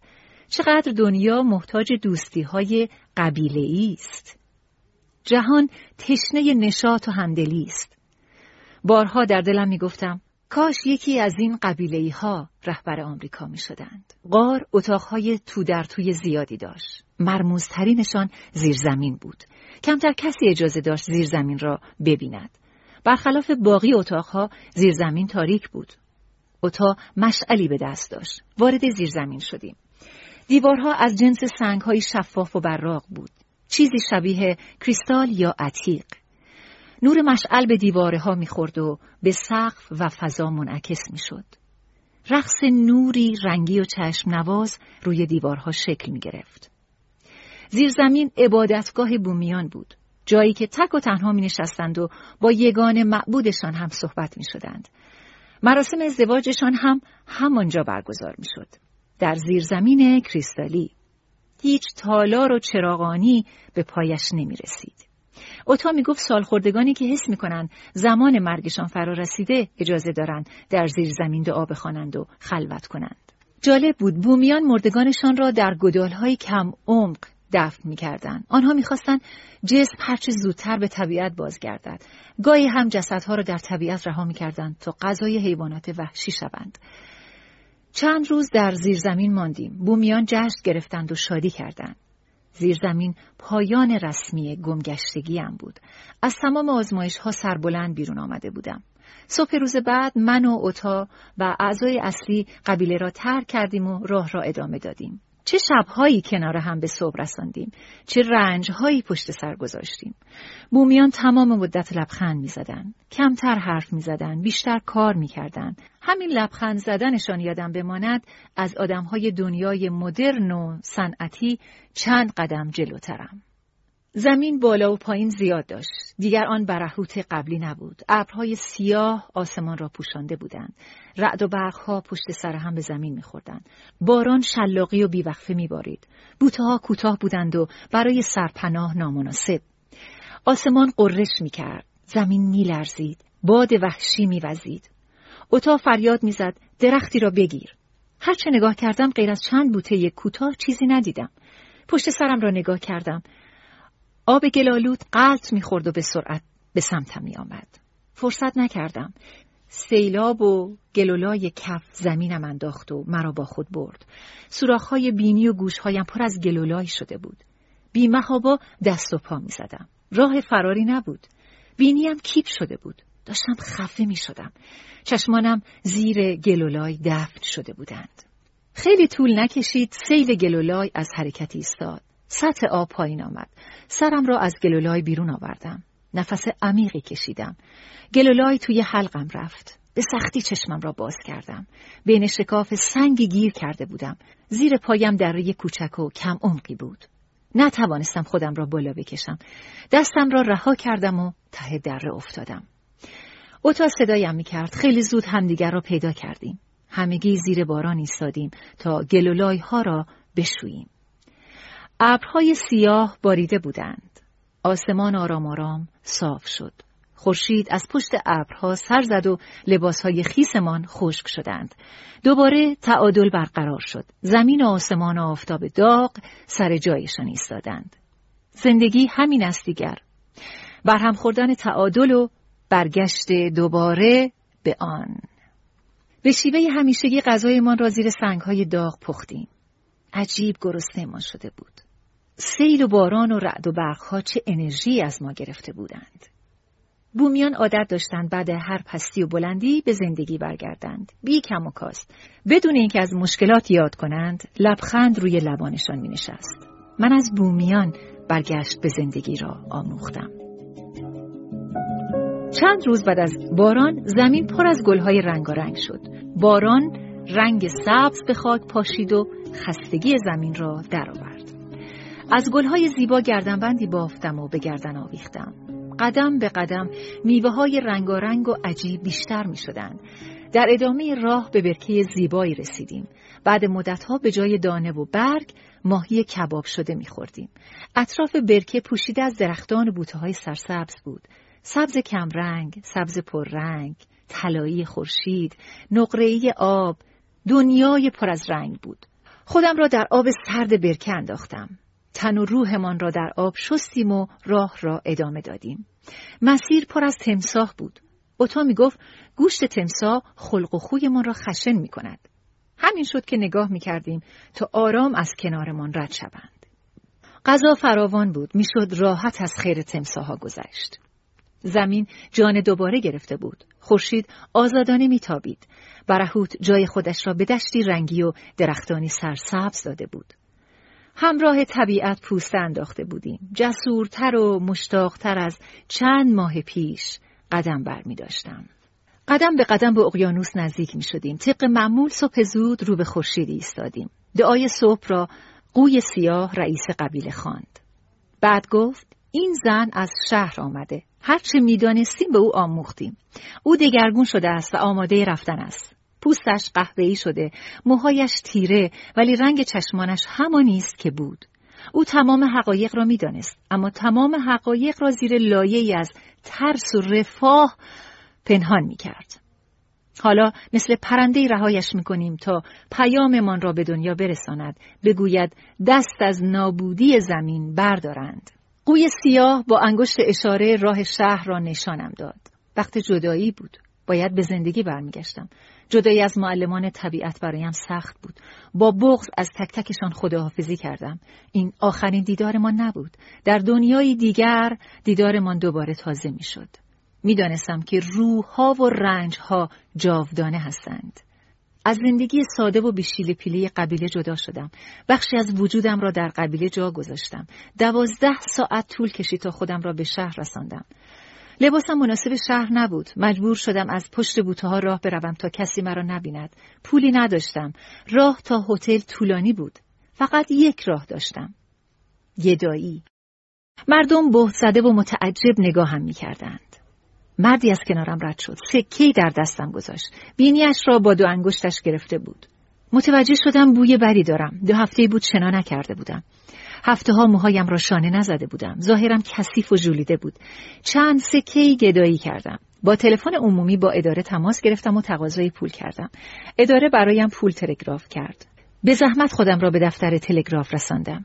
پول را گرفتم. هیچ تاکسی حاضر نمی‌شد مرا برساند. بالاخره در ازای پول بیشتر راننده مرا به فروشگاه برد. شوینده و شانه و دمپایی و لباس خریدم و به هتل رفتم. پول که باشد هر هتلی حاضر است بیابان گردها را هم اسکان دهد. دو سه ساعت به شستشو و شانه کردن گذراندم. بعد از آن بلیت برگشت گرفتم و به آمریکا برگشتم. تنها چیزی که به این زودی ها درست نمی‌شد کف ترک خورده و زخیم پاهایم بود. هفته ها طول کشید تا کف پاهایم به حالت قبل برگردد. وقتی به آمریکا رسیدم همه چیز سر جایش بود. کارم، دوستانم، خانه و وسایلم. عجیب بود. دخترم می‌گفت از ناپدید شدنم حس بدی نداشته. مطمئن بوده که سالم و سلامت برمیگردم. دوستان و همکارانم هم چنین حسی داشتند.